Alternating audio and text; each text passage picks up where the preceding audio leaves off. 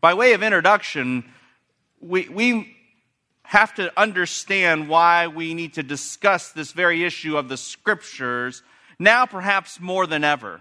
And that is because now more than ever, we have more access, more, more accessibility, more information than ever. We have the internet, and we have Wikipedia, and we have search engines, and we have social media, which gives us news that matters and news that doesn't matter at all, more than ever and faster than ever. And we even have artificial intelligence that can do all kinds of things for us. You can talk to Siri Siri, order me a sandwich. Siri, get me an Uber. Siri, help me understand this issue. You can even ask Siri, Siri, how can I be saved? And Siri will give you an answer. Now, granted, I tried that once, and the answer will send you to hell. Nevertheless, Siri can give you an answer. And so you have artificial intelligence that can give answers and approximate written communication, and it can make images. We have more access now than ever, and there is more information flooding out there and being compiled more than ever. And that gives us a sense of confidence. But before we get too down this road, it is worth understanding this information doesn't mean knowledge. Information does not mean knowledge. Sometimes seminarians ask me, Abner, without Logos Bible software, how could all the ancient people operate? Now you have to understand, Spurgeon's predecessor was a gentleman named John Gill. And John Gill has written a free commentary online, an amazing tome of work and he wrote it off the top of his head. When you read it, and he's citing rabbis and he's citing linguistic statistics, he's doing that from his head, from going by hand and knowing the scriptures. And so I tell the seminarian, You think you're so fancy because you got a computer that has Logos Bible software, and you wonder how the ancients ever could be as smart as you. Look, the ancients were Logos Bible software. We need this box that's on this podium right now to help us operate because our mind isn't good enough to contain all that is actually relevant and knowledgeable and truthful and, and full of facts and data. Back then, people could. Information does not mean knowledge, doesn't mean knowledge. In fact, the fact that we have to have something else to refer to all the time means you don't know. You and I don't know. So let's not confuse information with knowledge. And intelligence does not mean wisdom.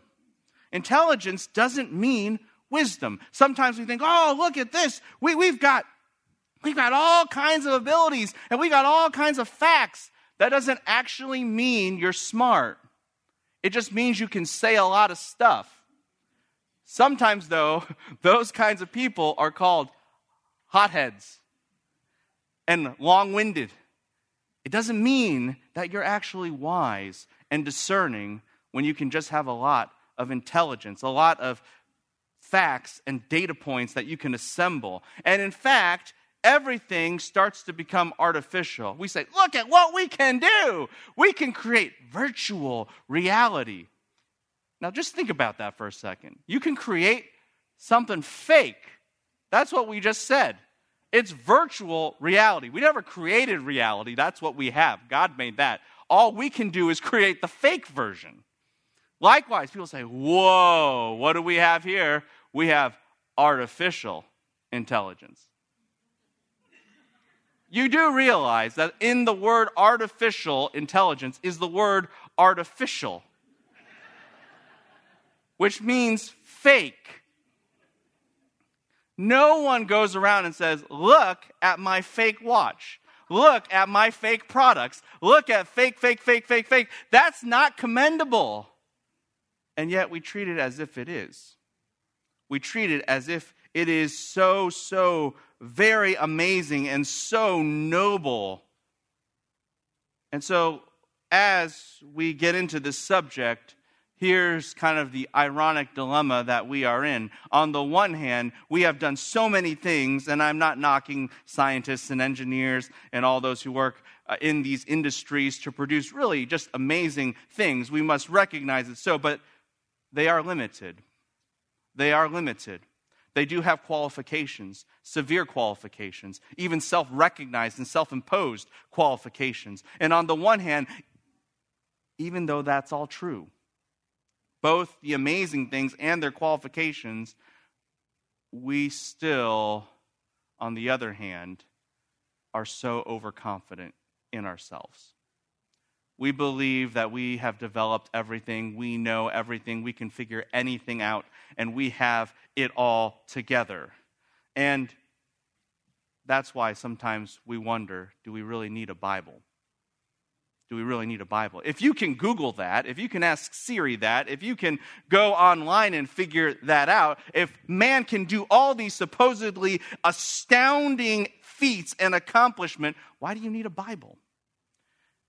And part of our heart's resistance and apathy toward the scripture is this we're no longer desperate for the scripture. We don't believe we need the scripture we don't feel the weight of our dependence on Scripture because we honestly feel we're self made people. That's who we are. And so, more than ever now, what we need to do is to recover the uniqueness of Scripture. We need to come back to this book and understand there is no book like this book. And if you think what you know and what you can figure out and what you can discern and what you can understand is anywhere near this book, you are totally wrong. You don't understand anything. In fact, you can't understand things truly apart from the Word of God. We need to recover that there is no book like God's book. That's what we need to understand. And the question becomes in proving that and in demonstrating that, that the scripture is like no other. It is independent. It is autonomous. It is above and categorically above all the rest. Everything depends on it and it depends on nothing. How do you demonstrate that without actually compromising the very goal that you have? Let me put it this way. If you say, well, look at archaeology, that proves, key word, the Bible, well, now the Bible depends on archaeology, does it not? And if you said, oh, look at science, it proves the Bible, then the Bible depends upon science, does it not? And if you're trying to then demonstrate, and if your objective is to say there is no book like this book, it's categorically above all the rest, everything stems from it, it stems from nothing, you can't have it in these dependent relationships on anything. So, how do you prove the goal that there is no book like this book? It is the one book that rules them all without actually undermining the very goal. And the answer is this what we need to demonstrate all the time is that the Bible is self authenticating. The Bible is self authenticating. It sets forth the concepts, it declares forth its definitions, it decrees its truthfulness in such a way that everything and everyone must borrow from it to make sense of things, and they borrow from it imperfectly, which is very obvious, as we will see and because then the Bible just keeps asserting here's the truth, here's reality, and everyone must borrow from it and derive from it and try to imitate it, then you have one that is original and you have one that are all faulty imitations. And therefore, the one that is original is the one that is autonomous, the one that is independent, and the one that rules over them all. That is what we must do over and over and over and over again. And so, what I'd like to do this morning is walk through the doctrines of Scripture and not just lay them out as the Bible lays them out, amen and amen, but to also then show that world religions and other ideologies and philosophies all try to wrestle with the same thing and they can never get it right and they can never get the results that you need and they're, they're and that's all because they are imperfectly deriving from the scripture, only scripture sets forth perfect definitions. And as such, then, it is the only perfect book. It is the original. It is the autonomous one. It is the culmination of everything. And based on that, then we know what we have in our hands. And we need to treasure this. We need to, we need to study it. And we need to be amazed by it and understand its weight for the rest of our lives. So, this is about how the Bible defines itself. And there is nothing more powerful and hopefully more renewing than that. And that is my prayer for our time together. Let's start with the first doctrine of Scripture. So foundational. And that is this that the Scripture is divine revelation. Divine revelation. And let me help us understand this doctrine. This doctrine doesn't just say that the Scripture comes from God. Amen. Lots of doctrines will say that or intersect on that theme. But this doctrine reminds us of this revelation is something that is revealed, something you don't know and you need to know, but you have no way of getting it unless God tells you. That is the nature of revelation. Scripture is the truth you need to know, but you can never know on your own. Therefore, God must tell you. That is the definition of revelation. And that is a very foundational doctrine, especially in this culture and in this society, which believes we know it all. We know it all. And the book, at least one of many, but really foundationally, that provides this doctrine and articulates and argues for this doctrine is the book of Job.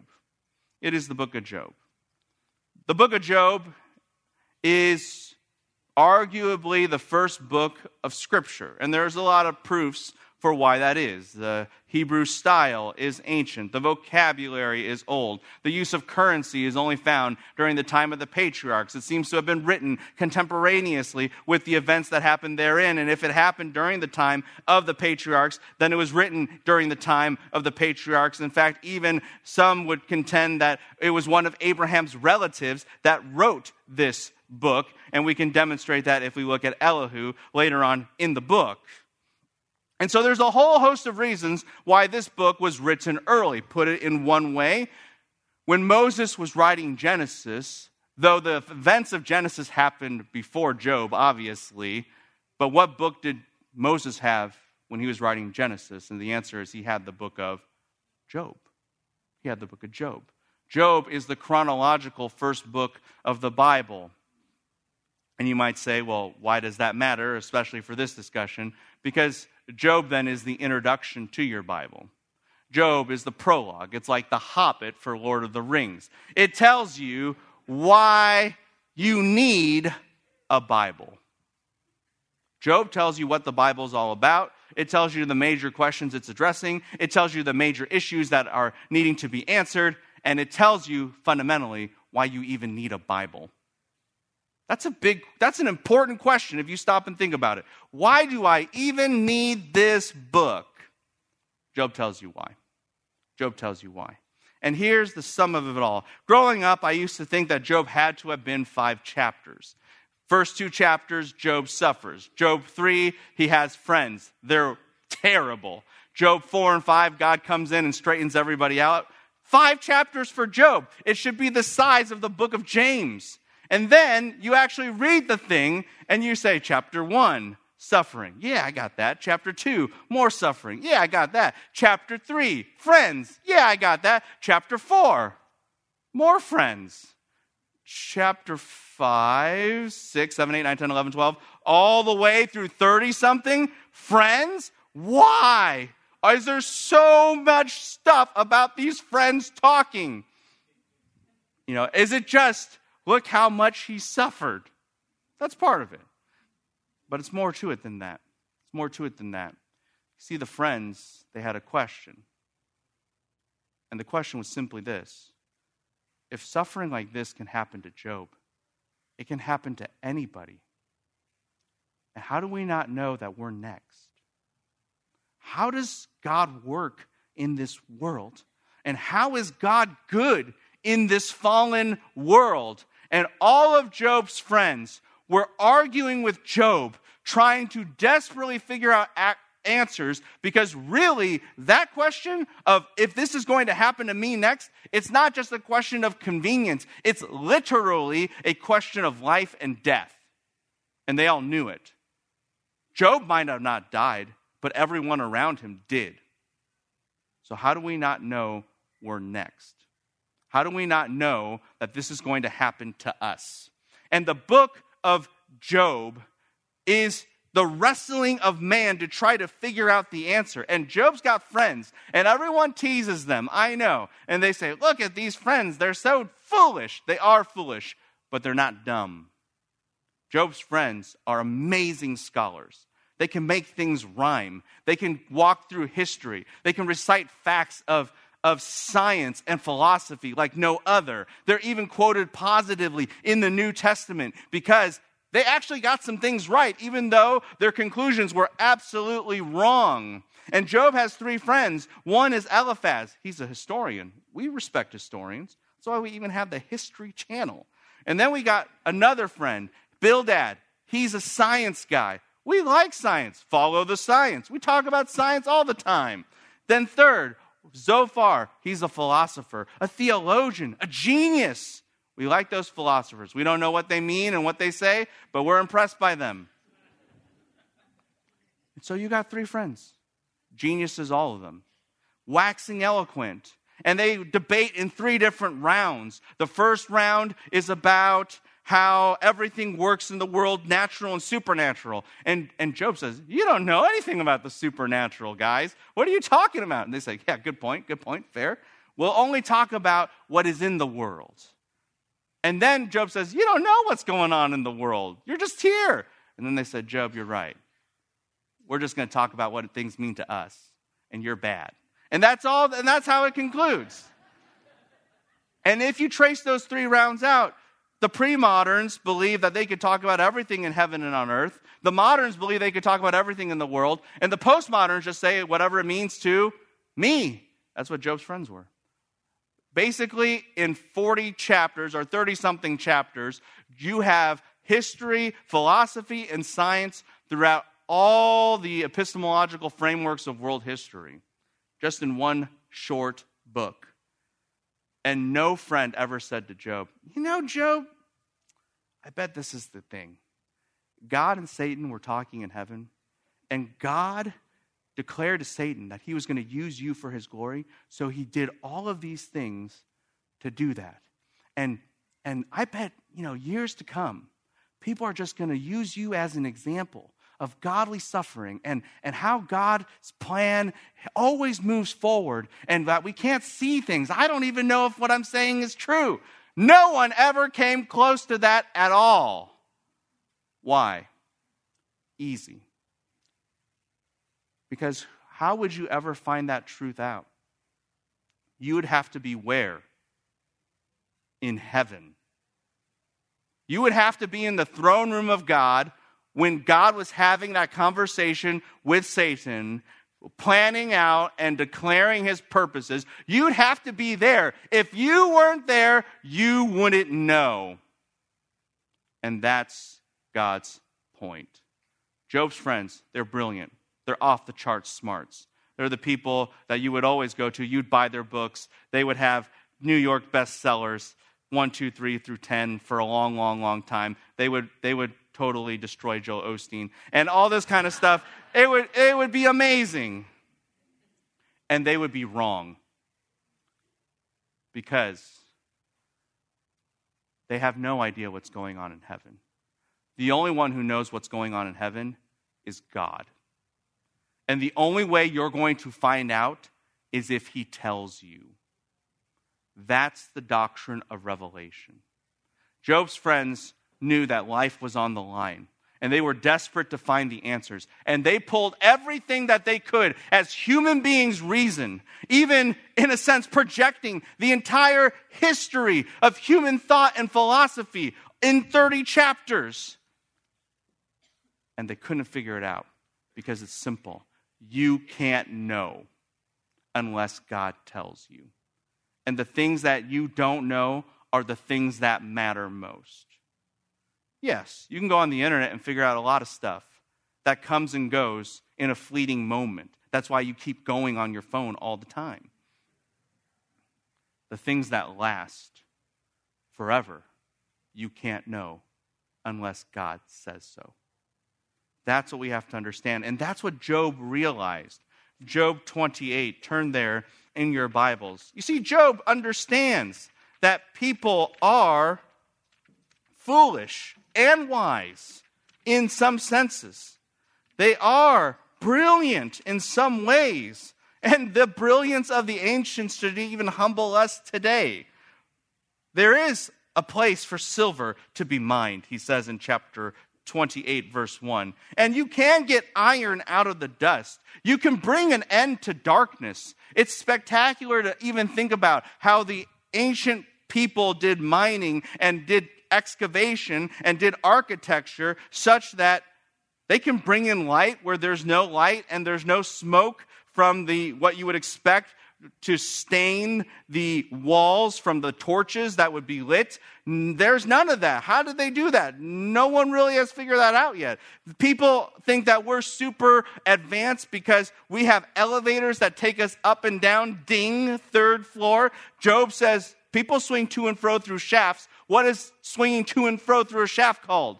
an elevator. They had elevators back then. Job says, hey, they, they put their hand to the flinty rock and overturn a mountain. In our day, how do we know we're so technologically advanced? People say, we can blow up the world 10 times over. That's how we know we've got sophistication. And what does Job say? Uh, you guys can blow up the world, we can blow up the world. We've been blowing up the world, we've been blowing up mountains. We think we're so advanced. We've just been doing what everybody's been doing all along and on the one hand, that should humble us. On the other hand, Job says, I get it. People are smart. People are engineering. People are creative. People can do things. People can manufacture things with pragmatic benefits and overcome obstacles. That's true. But here's his question, verse 12 of chapter 28. But tell me this where can wisdom be found? Can you find wisdom? And he realizes his friends are smart. People are smart, but they can't find wisdom. And he says this it's not in the land of the living. That's what he says. Man does not know it. It's not, verse 13, in the land of the living. to really have wisdom, to really understand this world, to really answer the questions that matter, you have to be outside looking in, not inside looking out. How do you know that the world is not flat and that the earth rotates around the sun, etc., etc., etc.? You have to be what? Outside of all of that to see the whole picture. How do you, how does, it, when a young person comes to someone of, of more experience and says, I'm stressed, I can't handle this, the person's been there, done that. They can look outside looking in. They can understand what's going on because of all these things, because they have experience that puts them outside the frame of reference of the other pers- individual. How much more to understand this world and the questions that really matter, the questions that you really have to answer, the questions that are life and death, you can't just answer those if you're on the inside. You have to, the only one who can answer that is the one who's looking outside in. That's the issue. And Job says, none of us are there. We can't find out wisdom. And Job says, You can't buy wisdom. You can't buy wisdom. You can see it in verse 15 and following. You can't pay for it with gold. You can't have it with precious minerals or, or the gold of Ophir. It, it's more weighty, it, it has more power than that. And Job's point is you can't find it, you can't buy it because it's too precious to be bought, it's too powerful to buy. Wisdom is the insight you need, but you can't find. Wisdom is the most powerful thing that you can't buy. And wisdom, on top of that, he concludes by saying, verse 20, from where is wisdom found? Where does wisdom come from? Can you manufacture it? Maybe, yeah, we couldn't find it and we couldn't buy it, but we can do the American thing. We can make it. And Job says, You can't do that either. It's the key to life that you can't make. It's the key to life that you can't make. And Job has proven this over and over and over with all of his friends.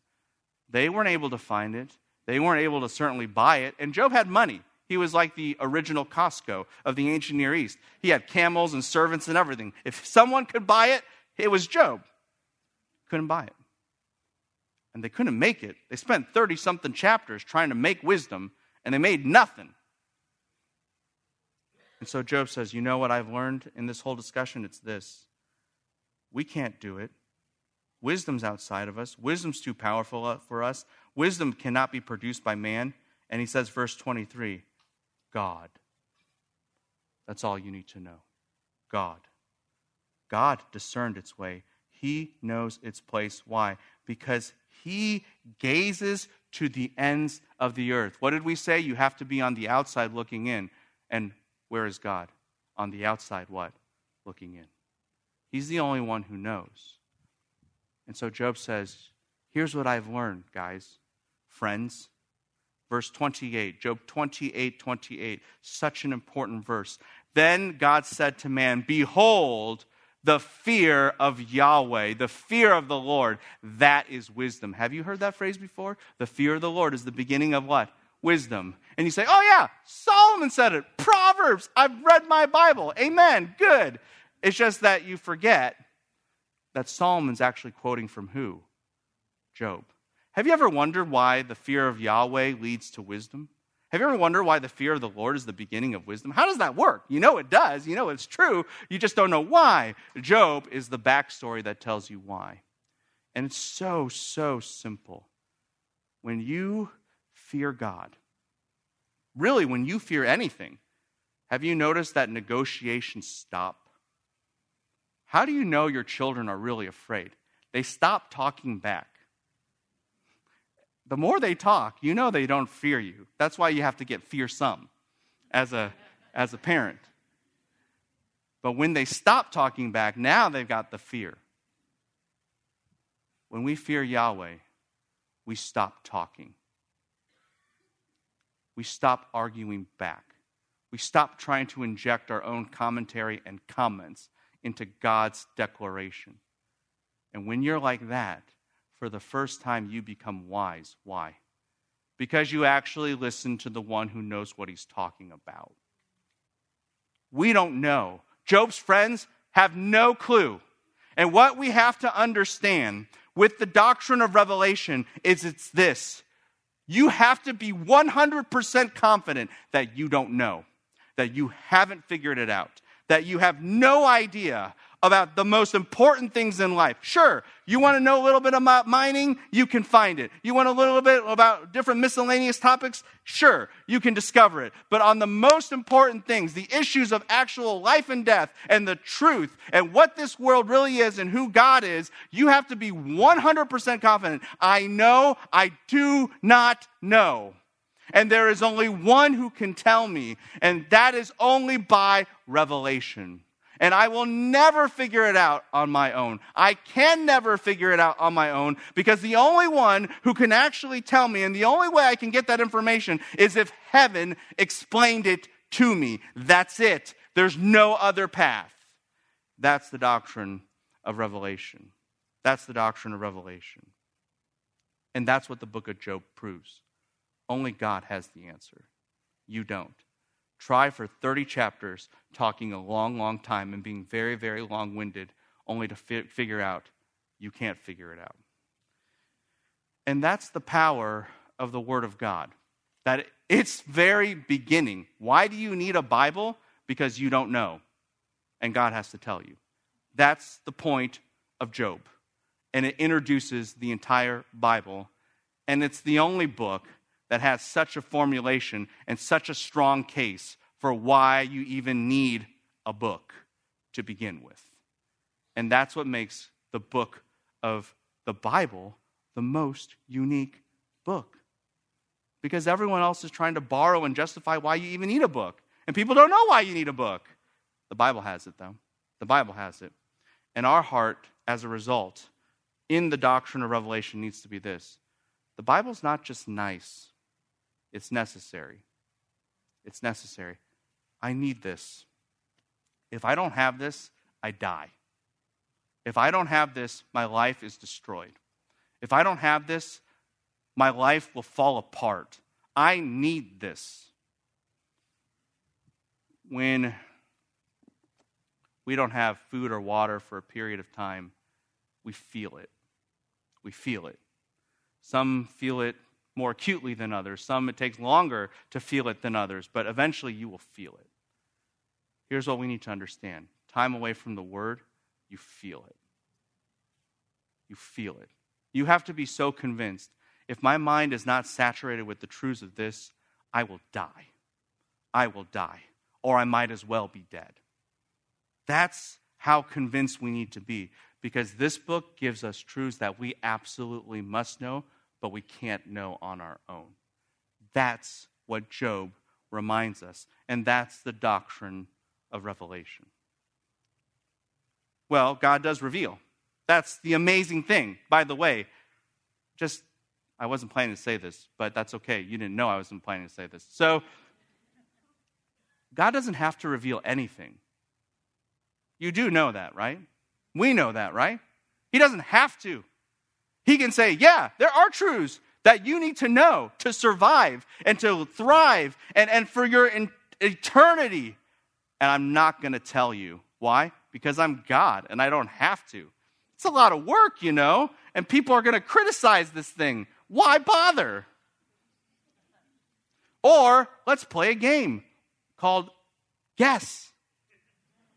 It's like a board game that for kids. It's just that the stakes are a lot higher because instead of when you guess wrong, it's just game over, it's eternity over. God could do that. He could do that. In fact, if you think about pagan religion, it's all a guessing game. That's what Deuteronomy 18 points out. God is not like the pagans, where you have to use a sign and try to derive things from Him, or try to read the signs of the sky a certain way and guess what His will is. God is not cruel like that. You don't have to guess things from Him, He tells you. That's grace. That's grace. Sometimes in communication, we just wish, well, why don't you just tell me that? God says, I did. I did. You don't have to get, play guessing games with God. He just went ahead and told you. And you could think of it this way you don't start the conversation with God, he already started the conversation here. That's the doctrine of revelation. So if anyone's leaving anyone hanging, it's when you don't respond to his word because he sent the message. You haven't responded. That's the issue. Now,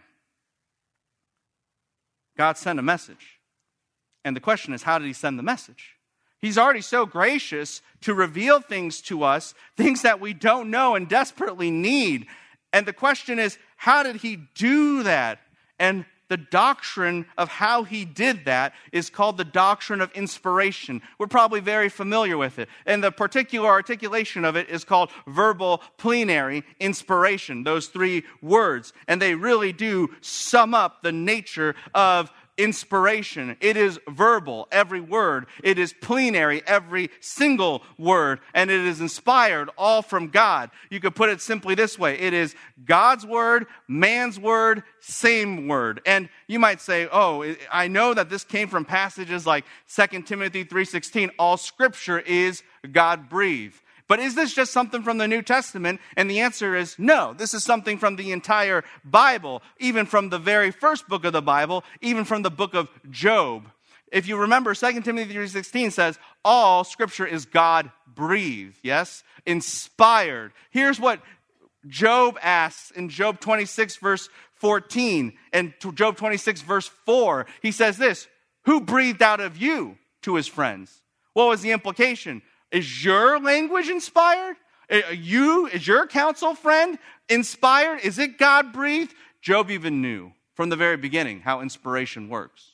He had the doctrine of inspiration. He even used the language of breathing that is used in 2 Timothy 3:16. This isn't a New Testament thing. This is from the very beginning, from the very first book of the Bible. It's carried through the Bible. Exodus chapter 4 verses 15 through 16. God says to Moses, "I'm going to put my words in your mouth. And you're going to put your words, which are my words, in Aaron's mouth because you were kind of a coward and didn't want to talk to Pharaoh. And you will be like God to Pharaoh." Why? Because what Moses says is what God says, and what God says is what Moses says. God's words, man words, same what? Words. Deuteronomy 18, God says about the prophets, I will put my words in their mouth, and they will speak the truth. Notice what they're saying is what God's saying. Why? Because what God said, He put in their mouth. There's no difference between the two. God's words, man's words, same words. This is the very reason why in the scripture, have you noticed, it says and uses these things interchangeably. Isaiah said this. Well, thus says the Lord. Thus says Yahweh. The word of Yahweh came to so and so. And he said this. Why does it use all of those things interchangeably? Because there's God's word, there's man's word, and they're all the what? Same word. There's no distinction between the two. Likewise, on top of introductory formulas, you have the clear attestation, like we said in the New Testament, 2, Timothy 3.16, where you have all scripture is God-breathed. Every single thing they wrote down, all scripture, is exactly the breath and communication of God, even while it is written by man. God's words, man's words, same words. 2 Peter chapter 1, verse 19. Man is carried by the Spirit, and as such, it says this, He spoke Who's speaking? The person, man's words. But he spoke, next phrase, from God. So it's not just man's words, it's God's words. God's words, man's words, same words, no difference. So when you read the book of Isaiah, who's talking? Isaiah and God, and God and Isaiah. Yes, that's what's going on. That's the nature of inspiration. And you say, well, okay, I get it. How does that exactly work? Like, how did they exactly experience that? And how did it exactly happen? I don't know. Never happened to me. So I don't know. It's a mystery, but it's profound. It's profound. And it has to happen this way. And this is where we get into borrowing. Borrowing a little bit. You see, you might say, why does inspiration have to work this way? Because there's a tension between two things, and no other religion, no other faith system, no other ideology can actually attain it. Either you have a problem like this, where people want authority, they want divine communication, and when they get divine communication, it's inaccessible. They can't make sense of it. The oracle at Delphi, spoken mysteries. Yeah, it was divine, it was supernatural, but you could never figure it out. And so it was so ambiguous, it was unhelpful or really hurtful. And you have that in other religions as well, where, yeah, it is authoritative. It comes from heaven, but you can't understand it. It makes no sense. Why? Because it's heavenly. It's heavenly. It's all God, no man. That's what's going on there. Or you flip it around. People say, well, I want something that's understandable. I want something that's accessible. Well, then you're going to lose authority. You're going to lose authority because it's coming from man. And man can speak, and man can speak eloquently. It can be very inspirational, but it's not inspired. It's not inspired. And you can have cults that revolve around those kinds of ideologies as well. You can have one or the other. You can have authority or you can have accessibility. You can't have both. People's theologies, false religions, ideologies can't ever bridge the gap between holding both of those ideas of authority and accessibility in tension. They just can't. But what about biblical inspiration? God's words, man's words, what? Same words. So what do you have? You do have authority. Why? Because it's God's words. It's God's words.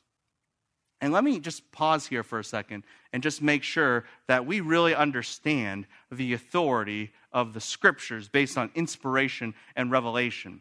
You see, the scripture sets up some categories about authority. It talks about special revelation, general revelation, and knowledge. And the way that I kind of make an analogy here is with my college students is orange juice versus Sunny Delight versus orange soda. This all started because when I was in seminary, I had a roommate who will be anonymous, and, and his girlfriend said, Hey, you have a cold, drink vitamin C. And he said, Well, how do I get vitamin C? And she goes, Just drink orange stuff, eat orange stuff. And so he bought four cases of orange soda, which clearly has zero vitamin C. She came over, she was shocked. She said, Abner, what did you do? And I said, Well, I didn't know you asked him to say to drink vitamin C. I just thought he was really generous and I like orange soda, so I just started drinking them. And I had no idea. And what it raises is this we sometimes get categories confused. See, what happens is there are three categories. You have special revelation, like the scriptures. It's called special for a reason because it tells you specific things about God, and it also changes your life. That's what the Bible does. Every single time you read it, it is God's transforming, convicting work in your life. That is special revelation. And then, though, you have general revelation. And general revelation is general in every single sense of the word general. It is general because it is a general message. All it tells you is that there's a God. That's it. And he's really powerful. And then you have general revelation. It's general in the sense that it must be generic across all creation. It's not specific aspects of science, it's not specific aspects of philosophy or artistry or what you can derive. It's just creation in totality as a whole, in its generality. That's what's giving general revelation. And not only that, it's very general in its effects, whereas special revelation changes and transforms your life. All general revelation can say is there's a God. And guess what everybody does with that information? Romans 1 they suppress the truth in unrighteousness. And so special revelation is transformative and powerful and detailed and specific and particular and precise. General revelation is as general as it can be, including in its effect. And then you have knowledge. And knowledge is everything we know. It's not even considered revelation. But here's what people do they take their knowledge, whether that be about science or history or math or philosophy or whatever it may be, and they elevate it and they say, well, it's part of creation, and, and creation is general revelation. Wait a minute, remember, creation is general revelation in totality, in its overarching generality. That's why it's called general revelation and they elevate their specific knowledge to that level. And then they say, oh, general revelation, isn't that like special revelation? Yeah, they have the word revelation in it, but one is special and the other one is general. They're two different things. And that two step process of elevating knowledge to general revelation and elevating general revelation to special revelation is how people often can say, that's why my science, my knowledge, my understanding is equal to the Bible. Happens all the time. Happens all the time everywhere. But that's like saying orange soda is the same thing as orange juice. Yeah, they both have orange in it. One because it comes from an orange, and the other one because it has that food coloring. But they're not the same thing. They're not the same thing, and we can't confuse them all together. The Bible is from God, and it has authority thereby. But here's what's amazing the Bible isn't just God's words, it's also what? Man's words. So, all that authority, all that amazing special revelation, divine truth, comes perfectly accessible. Why? Because it's man's words in human language, with human expression. God designed inspiration so that you can have God's word and man's word, same word, to you so that you can understand everything that he said. He designed it, not just so that he could say, check, I revealed it, but check, I revealed it in such a way that nothing is compromised from what God wanted to say, and nothing is compromised so that you can't understand it. That is what is going on here. This is what we call the perspicuity of Scripture. And like I said, no other religion has a model of inspiration that allows both for authority and accessibility.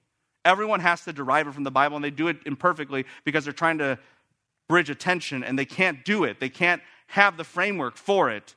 Only the Bible does. It's unique. It, it is self authenticating that way. And let me just make a note about accessibility, and that is this Accessible doesn't mean easy. In America, that's true. In commercials, they convince you, oh, look, it's so clear because it's easy. Oh, it's so obvious because it's simple. That's just to make you buy a product. That doesn't actually mean that those two things are correlated in real life. Some of you here are scientists and mathematicians, and some of you are not. For those of you who are not, if I gave you a book on calculus, I'd say, Is this easy? And you say, No. But could the book be clear? Yes. Some of you in here can cook. I cannot. If you give me a cookbook, you say, Can you make sense of this? I would say, I like Greek and Hebrew. You know, like this too, these, there are some things too wonderful for me. okay? I can't understand this. Well, it may be hard for me to do that, but does that mean the cookbook wasn't clear? No, the cookbook could be clear. It just takes hard work to get it. Here's our problem. Sometimes people give you a Bible and say, well, this is supposed to be, this is supposed to be clear, right? Do you get it on the first time? You say, no, then it's not clear. What? That's not what we're talking about. Something that takes hard work can still be clear. It just means that it takes hard work to get to the clarity, that there's a way to get there. And what God has done is He hasn't hidden His revelation from us, He hasn't obscured it, He hasn't done a bait and switch. It takes hard work, but it's clear, and you can get there. If you do your homework, you can, with certainty and confidence, know that you have the Word of God. That's what you have in the Scripture. And it's the only book that can self authenticate itself in that way. And by the way, its inspiration is so astonishing because it is astonishing. It goes down to every word. And so it's not just authoritative, it's not just accessible, it's truly amazing. It's truly amazing. As probably many of you know, I was privileged to be able to serve on the Legacy Standard Bible Translation Committee. And people ask, What did you learn from that time? And there's so many lessons, but I will just say the one thing I learned is that we don't really understand how far and deep inspiration goes. We don't. When you have the honor of going through every word of Scripture and you start to realize this is said this way because it couldn't be said any other way. Otherwise, this would happen and that would happen and this would have a, those kind of ramifications and, and all this kind of stuff. It is said perfectly and you see that over and over and over and over and over again, we have no idea how far and wide and deep the inspiration of Scripture goes. And let me just give you some examples of this, and they are self attesting to the Scripture's inspiration. For example, sometimes people wonder in Genesis, does the Old Testament affirm polygamy? Have you ever heard that question before? That you know, people had these sins in the Bible, but does the Bible really get it? As if Genesis 2, where God said, And a man shall take his wife, not wives, and, and as if the Bible just jettisoned that after Genesis 3. It's not the case because of the way that it's worded. In Genesis chapter 4, it says this Adam knew his wife. We, we get that. And then it says this Cain knew his wife. We get that. And then it says again, Adam again knew his wife. Everyone hear that word know, yes? But then when Lamech has two wives, it says this Lamech had two wives. He didn't what? Know them. Why? Why does it break the pattern? Because Moses has already made a point. You can know your wife, have a covenant relationship with her. Yes, that's true. But you can't have that with two women. From the moment that polygamy was introduced in the Bible, it was already what? Condemned. It was condemned by definition all by the change of one word. The Bible is that profound. It goes down to one word. It's not just in the Old Testament, it's in the New Testament. In the book of Mark, chapter 6, it says this that the, the, the Jewish people were sitting on the green grass as God fed the 5,000. why does the grass have to be green? Is it green? Of course it was green. It's beautiful. But why do you have to mention and emphasize green? Mark doesn't always emphasize colors. The Gospels don't always emphasize colors. So why mention the green grass and that people were laying on it? Does that sound like a passage to you? Psalm 23, it says this He makes me lie down on the green grass, the green pastures. Same wording. And what's the opening of Psalm 23? It says, The Lord is my what? Shepherd. Yahweh is my shepherd. But Christ is the one who is causing the people to lay down on the green grass in Mark. So make the connection. Yahweh is the shepherd. Christ is the shepherd. Christ is who? Yahweh. We just proved the deity of Christ through a color. Green should be your favorite color. The Bible is so precise, it goes down to an individual word. Let me just give you some other examples. if you see here, it says there is neither Jew nor Greek, slave nor free, male and female. Did you guys catch the change? Why is it so different between the two? Why is there this break of pattern? Neither nor, neither nor, and then and. Why is that happening? And the answer is simple. On one hand, the reason that there's a break in pattern is because the way that there is no male and female is different than Jew and Greek and slave and free. There's a difference between them. Slave and free, they're supposed to be one in Christ. Jew and Greek, that's all washed away. Male and female, that's a different kind of resolution there. And you might say, well, what is the kind of resolution in male and female? Where have you heard the phrase male and female before? Genesis chapter 1. He made them what? Male and female. What Paul is saying is yes, with Jews and Greek in the church, they're one. And there's no distinction between the two. Slave and free, yeah, they're one. No distinction between the two. But male and female, they are one. But there is a distinction. There's a break in pattern. And the distinction goes back to where? Genesis chapter 1. You know, sometimes people and certain agendas use these verses to argue that there is no biological difference at all between male and female. Actually, this verse argues the direct opposite. Because if you looked at the change of conjunction, you would have caught that. By the way, did you notice it says male and female? Why? Because that goes to Genesis 1, yes? Think about Romans 1, famous passage about homosexuality. And Often it says in translations, God gave them over to dishonorable passions, for their women exchanged the natural function of women, and men with men, and met women with women. Notice the Legacy Standard Bible says females, males, males with males. Why? Because the Greek word is male and female. The same words that are translated in the Old Testament for God made them male and female. Why is this wrong? Because Paul already told you why it was wrong. He anchored it back in Genesis chapter 1. A conjunction. Every single word, it matters. In Acts 19, verse 16, it says this In the man in whom was an evil spirit, this is another illustration from the New Testament, as Paul was ministering in a city, leaped on them and subdued all of them and utterly prevailed against them so that they fled out of the house naked and wounded. This is that evil spirit attacking. But notice what happens at the end in the, this town of Ephesus. It says this So the word of the Lord was growing mightily and what? Prevailing. The demon prevailed, but what really prevails in the end? God's word. In fact, you could think of it this way How did God's word prevail in that city? God even used the demon to do it. He used the demon to prevail so that in the end, God's word would even prevail more. Would even prevail more. That's the precision that you have. Here's another one in Acts and Luke, because Luke wrote Luke and Acts. Very discouraging verse, potentially. Saul began ravaging the church, entering house after house, dragging off men and women, and he was delivering them into prison. Do you see that? People might say, oh, that's, that's no good. And I know Saul will get saved, but that, that just demonstrates persecution, and that can be very disheartening. But listen to this there's a reason why consistency of translation matters, and the very words that God wrote in His Word matters precisely.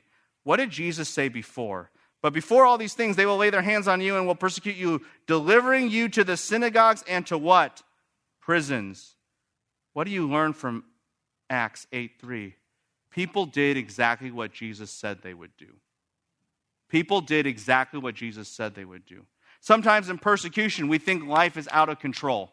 We think that everything has gone bad, that everything has gone haywire. What is Luke's point? His point is things have not gone out of control. Things have not gone haywire. Things have not gone out of God's plan. They are exactly the way Christ said. And when we are suffering and in trial, we need to remember this.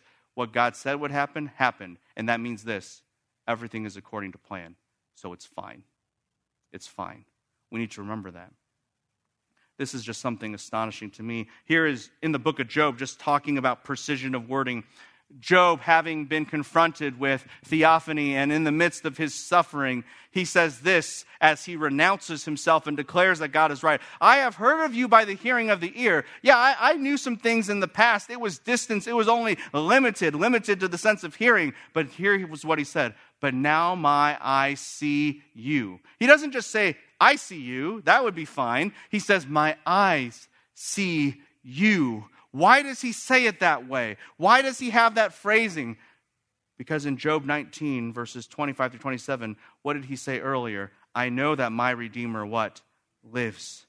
And at last he will rise up over the dust of this world, even after my skin is destroyed. Yet from my flesh I shall behold God, whom I shall behold myself, and whom my eyes will see, and not another.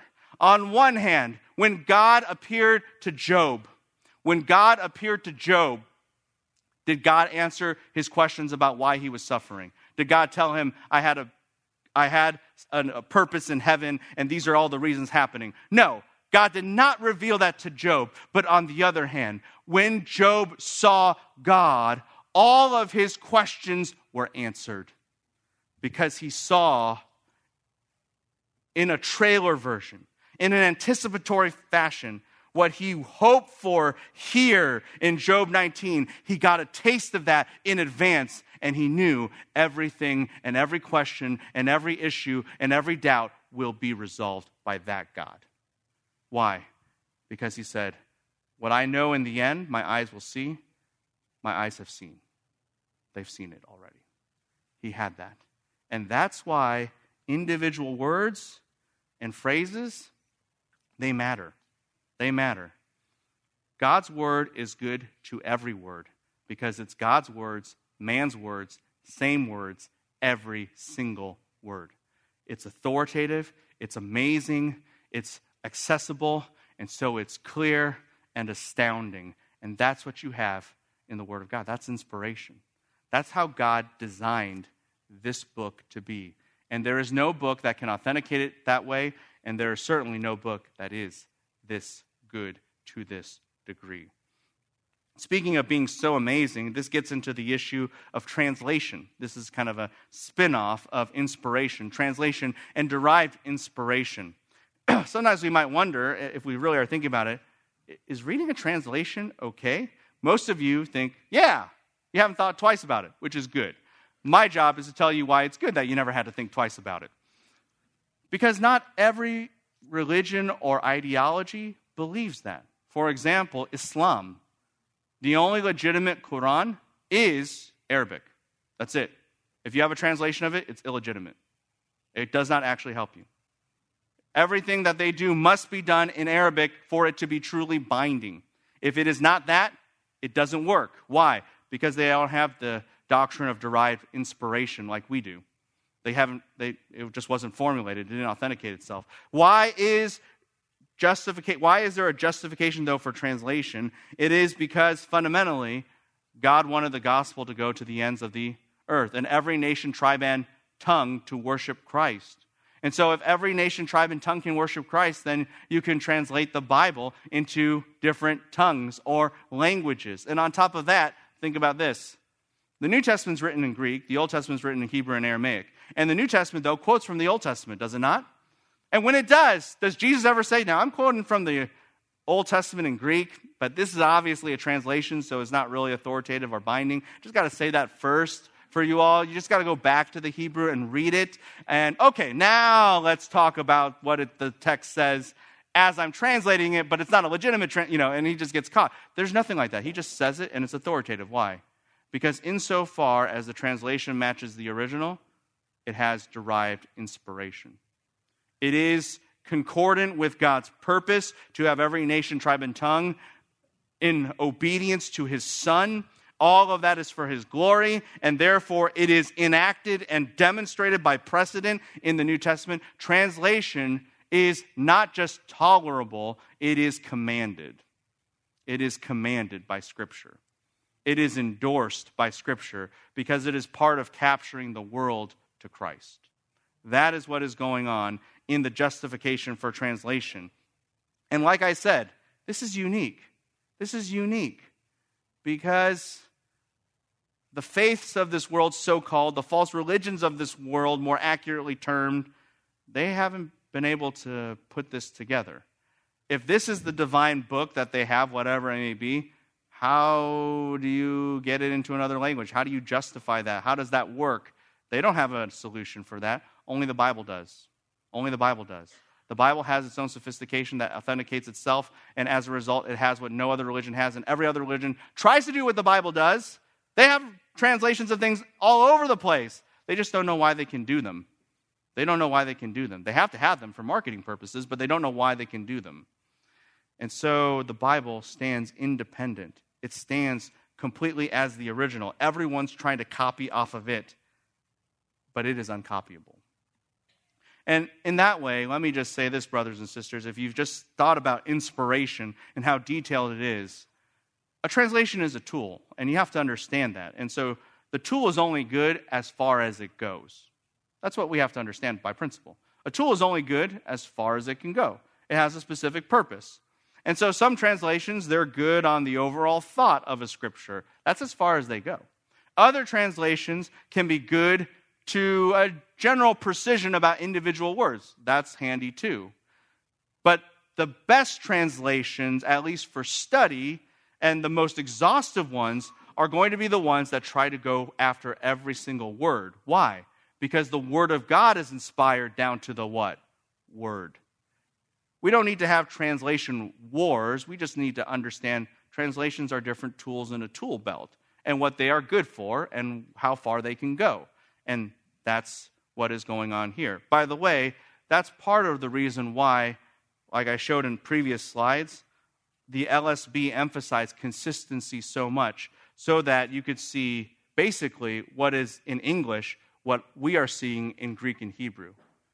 No difference. In fact, at some points, I was telling the guys, I can read the LSB and almost retrograde the translation back to the original.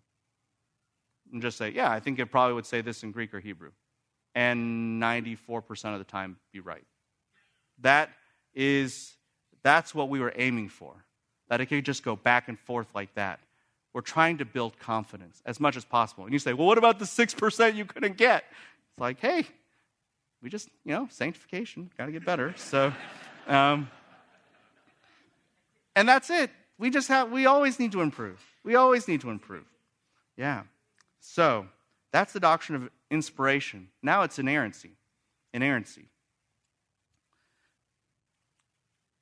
If you think about the doctrine of inerrancy, it's worded negatively. It's not errant. And you may say, why do you have to emphasize inerrancy? That's, that's weird. Why would you define something negatively as opposed to positively? Because, historically speaking, everyone wanted to say the Bible's true. No one comes out and says, I believe it's a lie and I'm a Christian. That, that just doesn't make any sense. But what they would say is, I believe it's true, but I don't believe it's true in this sense. I don't believe it's true in some claims of its historicity. I don't believe it's true in the sense that it's universal. I don't believe it's true, and they would always set up a qualification. And inerrancy is saying, hey, if you say it's not true in a certain sense, you are basically saying the Bible has an error. And inerrancy is attacking that that mentality to continually try to insert or allow for or entertain a different notion of truth and allow a certain notion of error to creep into the scripture. This is what inerrancy is rebutting. That's why it's in the negative. You could simply put it this way the doctrine of inerrancy is reminding you about actually not just the nature of the Bible, but the nature of the truth. What is truth? Is truth just a message? Is truth just some good, helpful ideas? Is truth just a spiritual reality? Or is truth a correspondence with every single thing in this world, a concordance and a harmony and a defining of every single facet of what is actual, both natural and supernatural. If it's the latter, that's what inerrancy is reminding us. Inerrancy is reminding us that everything in this book, its assertions about history, its assertions about science, its assertions about God, its assertions about theology, all of that is equally true. And there is no error mixed in. There is no, well, it's true in this sense, but not in this sense. Uh uh uh uh. It's true in every single sense that it claims. It is 100% true. And that is unique about the Bible. Here's a shocking statement the Bible can be, keyword, can, could be disproven. You say, what? No, the Bible's true. It's, it, it's true. Amen, it's true. But it could be what? Disproven. Why? Because if Jesus didn't raise from the dead, then Paul says what? We're the worst of all people, are we not? It, the Bible makes assertions that can be verified and not verified. The Bible makes claims that can be proven or disproven. Is there a David? Is there an Abraham? Is there an Israel? Is there an Egypt? The Bible makes those kinds of claims, and that's unique. You see, most religions, they don't make those kind of claims. They say, well, so and so had a dream. How do you prove somebody had a dream or not dream? It's not possible. You can't say, well, uh, let's go back in time. Problem one. Problem two, and let's go back in their head. Can't do that. And let's really see that they had a dream. Can't do that. Can't do that. Somebody had a vision. Somebody had a feeling. Somebody wrote a book that we don't have anymore. I don't know how you're going to really verify that or not verify that. That's impossible. You know what the Bible says? Is there a Jesus? Is there an Israel? Is there a Jerusalem? Was there a second temple? Is there a Herod?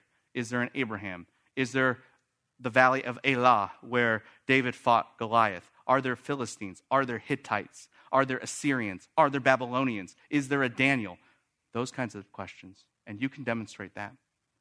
See, the Bible, in a way, it doesn't, but in a way, goes out on a limb and says, We're so true, we can prove that in verifiable statements, unlike anybody else.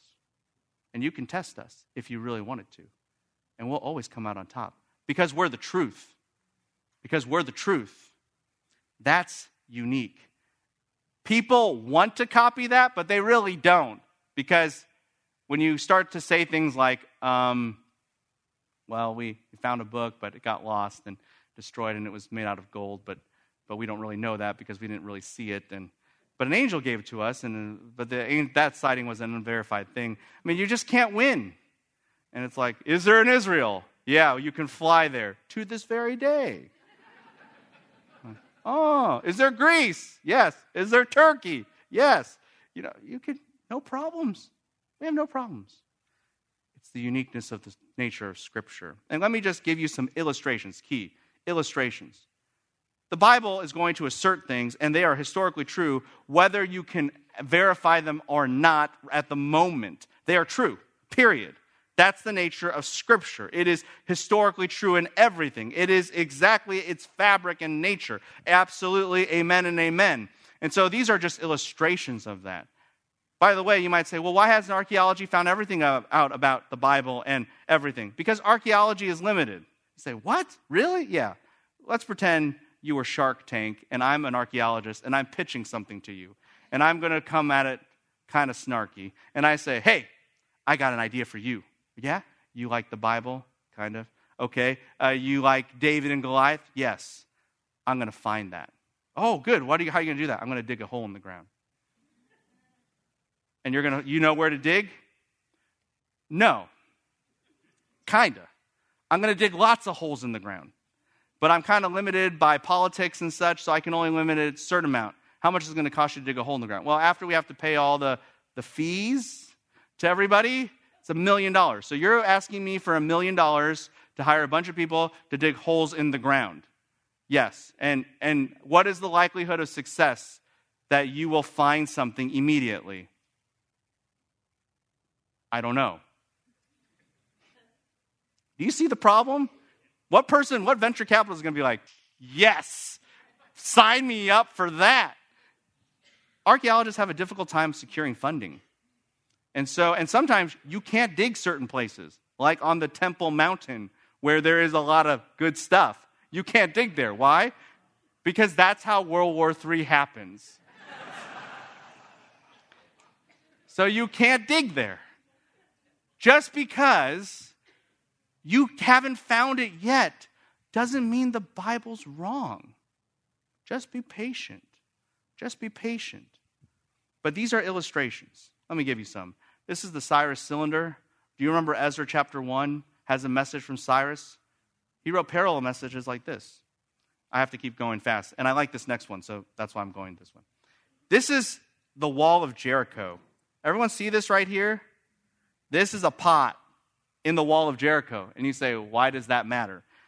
It's a pot filled with grain. They did a spectrometry analysis and they discovered that it was full of grain. And here's why all of this is important. Oh, by the way, the reason why it looks burned and broken is because it is burned and broken on purpose. And it makes and there's a reason for it. This is in the layer that happened at the Battle of Jericho. This is the wall of Jericho. This is the layer that happened chronologically at the Battle of Jericho. And why does it matter that the pot is filled with grain? Now, think about this with me. A pot full of grain, when you're normally in a siege, how do sieges work? Are they short or are they long? they're long because the goal is to starve out a people, yes? So for this to be burned up and destroyed, the siege was not long. It was what? Short, which doesn't make a lot of sense. That's odd. That sticks out to us. And then on top of that, when would you be able to normally fill up a pot full of grain? In America, you go to Ralph's or Sprouts or whatever, but you don't do that in any other time period of history. You have to wait till the season of harvest, do you not? And so now we can actually do some detective work and we pinpoint this.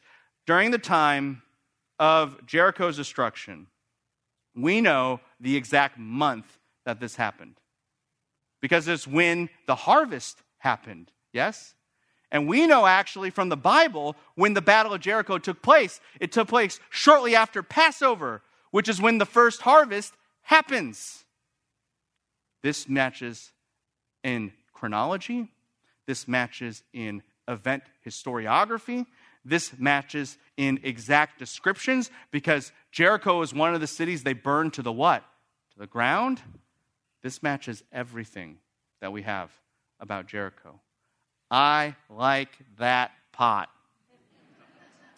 now, here's another one. This is a guy named Erastus. That's his name. This, he, he got a placard outside of Corinth. You say, well, who cares about Erastus? He's in the Bible. He's in the book of Romans. Romans 16 23. Paul says, Hey, greetings from Erastus. And then we found the guy. He's a real guy. Paul wasn't just writing up imaginary friends. It's not like Facebook, where you just make up things. This is a real guy. This is a real guy. It's amazing. Here's the level of historicity and reality of the scripture every single place, every single name, every single person, real. Real. That level of precision. Speaking of real people, you got uh, this thing. You say, What is this? This is called the Tel Dan Stele, and it attests to the reality of David. You can see it here, Beit David that means house of David. Test to the truthfulness of David. And, and not only do you have archaeological evidence, you have prophecies fulfilled. This is crucial. God even sets up for this in Deuteronomy chapter 18. And amazing prophecies. The book of Nahum has a prophecy that Nineveh will be destroyed by a flood. You know how rare that is for a city to be destroyed by a flood? And guess what? Nineveh was what? Destroyed by a flood. Exactly like the text says. Isaiah 45 says this Thus says Yahweh to Cyrus, his anointed. Hundreds of years before Cyrus ever showed up on scene, God said, Cyrus is the guy's name that will deliver Israel from exile. Do you know how hard that is? That would be like me saying, Guess the name of the president 200 years from now, and you can't use the word John. that would be, those are the kinds of odds we're talking about. God says, Look, I don't even, I don't, I don't even just predict that Israel will be set free. I know the guy who will do it. How else do you explain that besides divine inspiration? You have the prophecies of Daniel 2 and Daniel 7 and Daniel 8, which predict Babylon and Medo Persia and Greece and Rome. And remember, Daniel, he didn't know about anything except Babylon. He didn't know about Medo Persia until it happened later. And then he certainly didn't know about Greece or Rome. He couldn't do that. It all happened. It all happened exactly that way. It was talking about Alexander the Great's death before the guy was ever born and all that, that would happen to him. And then on top of that, you have messianic predictions like the virgin birth, that he's born in Bethlehem, he's in the line of David, he opens the eyes of the blind, betrayed for 30 pieces of silver, pierced for us, cut off after 483 years following the rebuilding of the wall in Jerusalem, according to Daniel 9. How do you guess that? How do you have that kind of accuracy? That's astounding. This is God's words, man's words, same word. This is all, this is all truth. It's truth, it's spectacular truth. Let's talk then about the nature of truth. When the Bible has so much history and it's so many claims, it's a reminder of this. This isn't just hypothetical sovereignty of God. This isn't just hypothetical principles that pertain to a spiritual universe out there. This is God saying, This is what happens in your life right now in this world, what has been, what will be, and therefore what is. This is the nature of truth. And that means the Bible is totally sufficient. Because the Bible isn't the description of truth, the Bible's the definer of truth. When you have prophecy that tells you what's going to happen, then the Bible is actually decreeing what will be. That's how certain the Bible is. It's not just sure that its description is accurate, it made the description before it ever happened. That is the nature of Scripture. And so sometimes people wonder, I don't know if these truths are really relevant. No, no, no. They're the very definition of what is. That's why sin hurts. Have you ever thought about that? Why, why does sin hurt? Why are there consequences with, for sin? Because you've gone against reality. And when you go against reality, it hurts. You know, when, you're, when a kid is bouncing up and down on a bed and they have a towel tied to their neck, pretending they're Superman, and you're saying, hey, look, you, you can't fly. It's by definition. You can't. Don't try. And then in your heart, your sinful heart, you just kind of hope they do to learn the hard way. and then they jump and they fly for half a second and then they pancake why? Because you can't fight reality. When you do, that it hurts. Because you can't win against reality. This is reality. We come up with all kinds of things like Job's friends and think like, well, we can be as sophisticated and, the Bible didn't account for this and that. No, this is reality. And when you go against this, it hurts. Why? Because you can't win against reality. And this is reality. This isn't just the description of truth, it's the definition of it. It's the definition of it. And we cling to this because it is, this is the way it is. The Bible is all sufficient. Well, we got 10 minutes to cover two more topics, which are super important, so let's do it. I think we have 10 more minutes. Either that or, well, hypothetically, we just go to, you know, Central Church um, time. but here we are. We have canonicity. Here's the question. Here you have the Word of God. You have the Word of God, which is God's gracious revelation of what we don't know, inspired such that it has authority and accessibility. Every word of it is amazing, and inerrancy, which reminds us that this is the definition of reality. This is not just something out there and God revealing trivial information. This is everything to us. And the question is, do you have it all? Do you have it all? That's the question. The question is of canonicity. And when people talk about the issue of canon, they have all these kinds of things. Oh, I guess canon was made kind of after the Bible was put together and people kind of selected what was gathered. And at this point, people are saying, well, look, if that's the case, then the Bible's dependent on man to put it together, and the Bible's dependent on church councils. And, and man, then the Bible's a man made book in that way. How does this work? Let me clear all this up. Let me clear up all this. We did not make up canon. We did not make up canon. The Bible came as canonical. That's what you have to understand. The Bible came as canonical. If you say, wait, are you, like, how does that work? In life, there are other canons.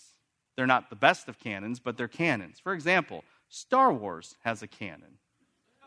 Whatever George Lucas says is part of Star Wars is Star Wars, whether you like it or not. If you don't like Jar Jar Binks, it doesn't matter. He's canon. You can't say, well, in the higher critical school of consciousness. I think this was a mistake, and, and I don't I, I refute the George Lucas influence. You know, like, no, it doesn't work. It is canon. That's it. The Bible comes as canon. The Bible comes as canon. And it demonstrates itself. It, it asserts itself that way. And let me just give you micro seams and macro seams to illustrate it for you. The Bible stitches itself together. Let me give you an example after Moses wrote the first five books, and you have Deuteronomy, he passes on, uh, just actually turn to Joshua chapter 1. And in Joshua chapter 1, what does the text say? It says this Then after the death of who? Moses. And what does Joshua tell the people? This book of the law shall not depart from your what? Mouth. What book of the law? The book of the law that we just talked about in the first five books. What happens in Joshua? Joshua says, Everything you just read, canon, and I'm building on that. That's what happens. He's micro seaming things together. They are building on top of it. It comes canonical. Turn with me to Judges. Turn with me to Judges chapter 1. What does the opening of Judges chapter 1 say? After the death of who? Joshua. So what does it say? Oh, everything that you heard about Joshua, that's what? That's canon. And guess what? The book of Judges is what? Building on it. Turn with me to Ruth 1. Turn with me to Ruth 1. Okay, I think you're going to start seeing a pattern here. What does Ruth 1 say? In the days that the judges judged. Alluding to what book? The book of Judges. And it's saying, everything you just heard about Judges? Yeah. And guess what? I'm building on that. What's the last word of the book of Ruth? What's the last word of the book of Ruth? David. And what's the next book after Ruth? First Samuel, which talks about who? David.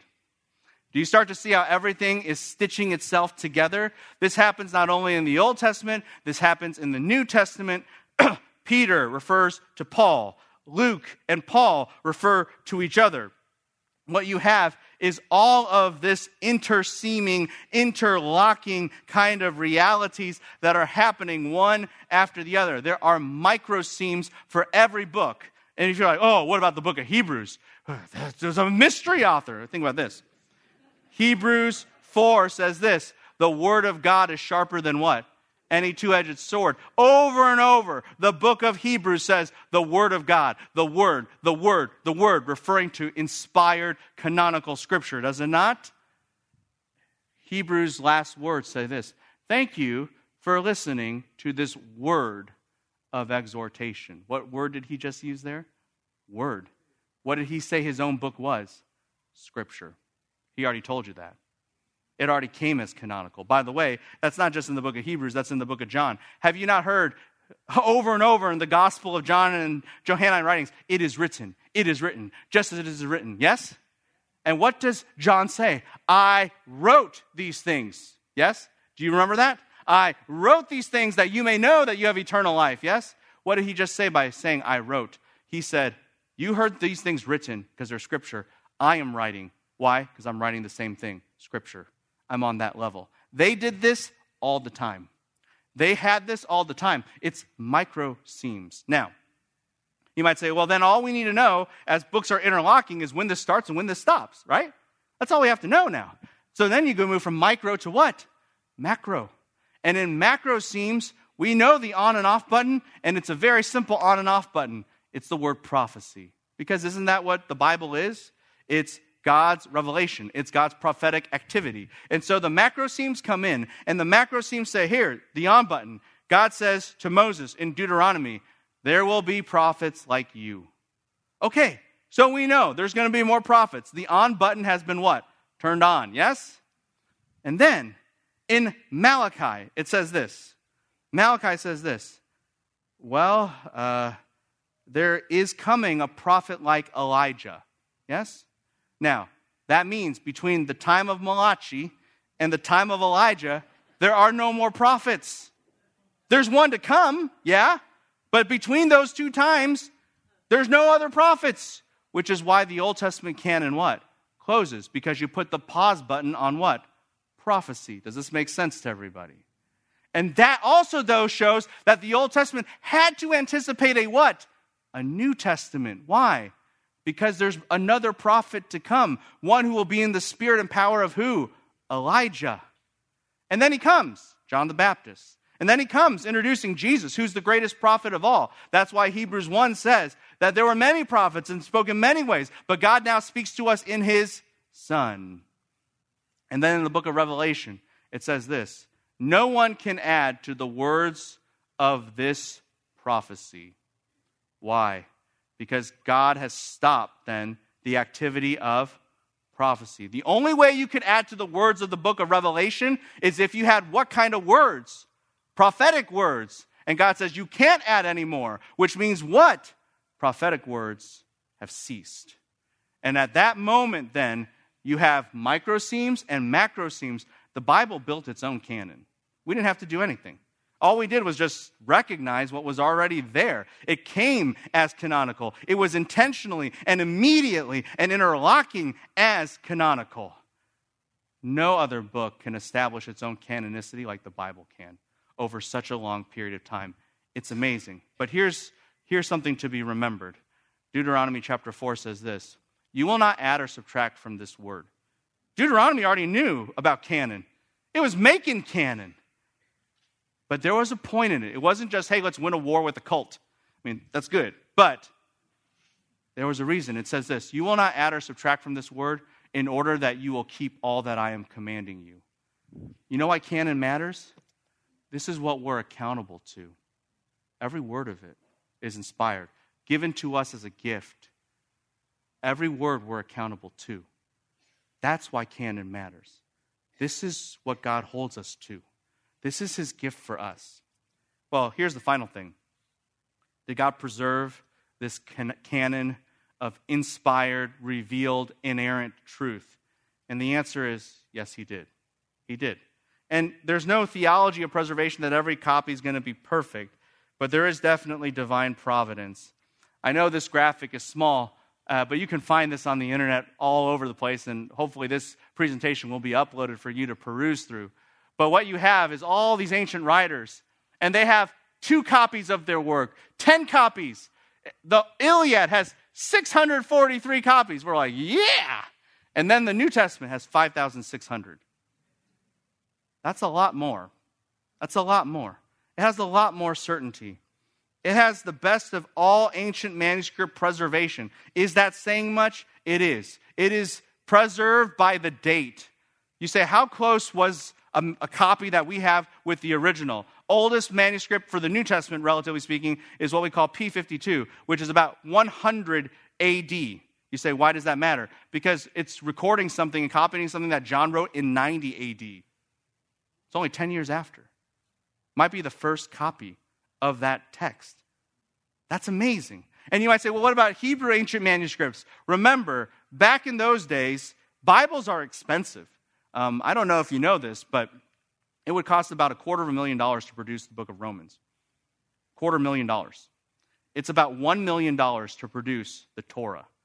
So are you just going to throw it away when it gets a little old? Like, uh, I mean, if you do that, if you have the free, please see me afterwards and let's talk. Um, uh, so, but these are expensive, so they're preserved. They're preserved for hundreds of years. So when you have something in, say, 300 AD, it probably was copied in 100 AD. If you have something in the BC period, it was probably copied hundreds of years before that. You can push back the dates all over the place. And so we have date and geographical spread of things all over the place and a variety of things. For example, you have papyri, which are ancient paper. You can see that here. You can have things on a silver amulet. Jewelry can preserve the Bible. We know this. You have jewelry that has Bible verses on it.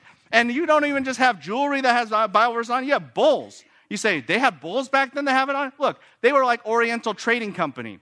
They had, they had preserved Bible through all kinds of different ways. And here's what you have with all of that, and it's amazing. With all of those artifactual evidence, with all of those manuscripts, they even had commentaries back then that preserved the Bible. Here's what you have a massive level of agreements on a lot of ancient documents. And yes, were there variations between the two? Yes, the average variation, uh, the average agreement is 94% with a variation rate of 6%. And you say, is that good? I had a buddy who's at Cambridge. He's not a believer. And he told me, look, if you have 83% agreement between manuscripts, you have original. You have original. He's like, that's why you evangelicals are weird. Because you're just like so offended and hurt that there's 6% and crushed by it. It's like, statistically speaking, 83% is original. And I said, well, it's not just that we have 6% differentiation and we're crushed by it, but we have all these compensating factors and we just want to really get it so it's 100%. He's like, you guys are crazy. But that's because we believe every word is inspired. And let me just say this we know how even words were spelled in the Bible because there wasn't a standard dictionary at the time. People had different ways to spell things. We know even how each word was spelled, which means you don't just know which words are in the scripture, you know what? Every single letter. That's the kind of preservation we're talking about. This is overwhelming agreement. How much of God's word do we have? Every bit of it. What did God say? Every jot and tittle, yes? We have every jot and tittle. We have every jot and tittle. That's what we have. Here is your Bible. Here is the Bible. It's the truth you don't know, but you need to know, and only God can tell you. Here's the Bible. It's the truth conveyed such that God's word is man's word, full of authority and amazing precision, and yet accessible at the same time. Here is the Bible. It is the absolute truth, not just some foreign idea or hypothetical spiritual reality. It is exactly reality, the very definition of it, and you need it, all sufficient. Here is the Bible. Every single thing God wanted you to have, you have it. Here is the Bible, every single word of it preserved. Here is your Bible. And people labored to make sure you would have one. It is the one book that rules them all. There is no other religion, no other ideology, no other book that can actually authenticate itself the way the Bible says. It everything borrows from the Bible, and the Bible borrows from no one. That means it is the one book that rules them all, and there is no word like this word. And you want to know fundamentally what you do then in light of this? It's just found in 2 Peter 1:19. Turn there very quickly. Here's, here's what you do. Peter says, This word is more sure than anything you've experienced. This word is more sure than what you know you know because it's the definer of reality, not the experiencer of reality. So, what do you do? Which you do well to pay attention like a lamp shining in the dark place. Here's what you have to understand we're in the dark, we're just groping around, hoping to survive. And the only light you have is this book. You cling to it. And here's what you recognize how far will this take you? Until the day, it says in chapter 1, verse 19, until the day dawns. Everything will one day be made right. History will culminate, and this book will get you there. And it's not just that, it's that Christ will win. Christ will win. It says this, and the morning star will rise. That's Christ. That's Christ. You want to get there? You want to see Christ? You want to make it that far? It'll get you there. And it won't just get you there, it'll get you there. Why? Because he will arise where? What's the last phrase? In your hearts. It won't just get people there. It won't just accomplish those purposes and promises and everything about the glory of Christ. It'll get you there. It'll get you there. It'll make sure your heart is right so that you will end up with Him. Cling to the book. It's the only thing that'll get you home. It's the only thing that will get you home. Shall we pray? Our God and Father, thank you for this book. And may it truly be that we understand how amazing this special revelation is life transforming, life giving, mind renewing, glorifying you and your Son, all sufficient, and it will get us home. So may we cling to it with all of our heart as you have written it and worked through it. In your name we pray. Amen.